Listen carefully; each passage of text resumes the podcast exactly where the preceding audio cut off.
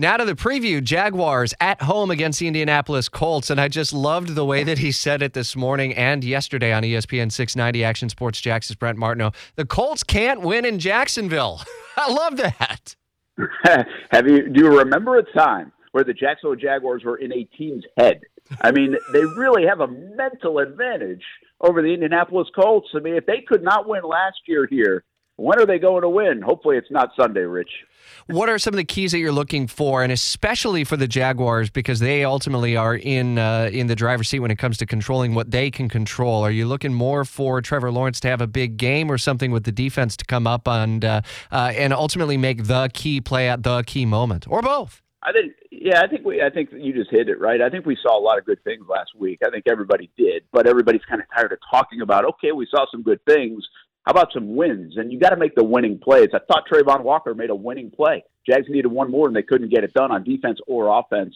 And I really believe now this is about Jonathan Taylor for the Colts. He is a really good player and was the best player in the league last year uh, by some degree. So the Jags have to stop him uh, for the Colts. And if they do that, their offense might get shut down. So uh, this is going to have to be the Jags cleaning things up. They had 13 penalties. That was the most in the NFL last week. They got to clean things up a little bit, and they just got to find a way to win. Rich, I mean, you know that. Yeah. You watch the Lions all your life.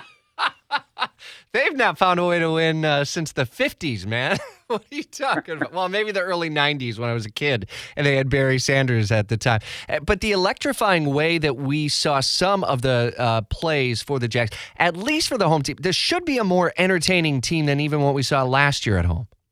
Yeah, and I try to get away from that a little bit because sooner or later we'll start talking about yeah, but yeah, but you still. But I do think that's right. And that was an entertaining football game. They came back. They had some. They showed some characteristics that they haven't really shown in recent years for the Jacksonville Jaguars, but they have to show that winning gene still. And Jags have some good players now. I don't think anybody would doubt that. Between Trevor and Christian Kirk and James Robinson, Travis Etienne, and then on the other side, Travon Walker and Josh Allen, uh, and and more. Uh, but they've got to put it all together sooner or later. And guys, here's the big thing: if they lose this game, they go to play the Chargers and the Eagles, and they could be looking at 0 and 4. They will be heavy underdogs in those two games on the road. Oof. Uh, Monday is the uh, annual Dream 18 charity golf event, and I know you put so much sweat equity into this year in, year out, Brent.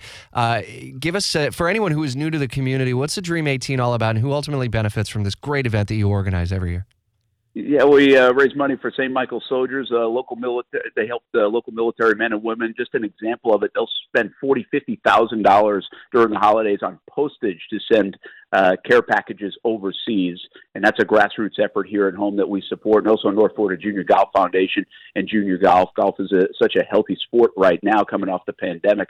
By the way, we'll be at Southampton on Monday. Gosh, we've been doing this now since 2010 and uh, just our little way to hopefully give back a little bit and really have a great day out there on Monday. And we look uh, forward to it. Pay attention to the social media a little bit. You can get involved uh, in a silent auction and and uh, bid on some events like Top Golf and also some golf courses in the area and some great memorabilia items included in that is a Tony Boselli Hall of Fame signed helmet. So look forward Ooh. to a big event. Thanks for letting me share the message a little bit. Oh, absolutely. And thank you for everything you do for these families, man. It certainly is phenomenal work. And uh, again, if you can find it in your heart to donate, to give, to uh, maybe uh, put in a silent auction bid, look for that here over the coming days. And Brent will have a chance to reconnect on this again on Monday. Try to get a little rest over the weekend. It's going to be a busy one. You got the uh, Florida Gators at home tomorrow.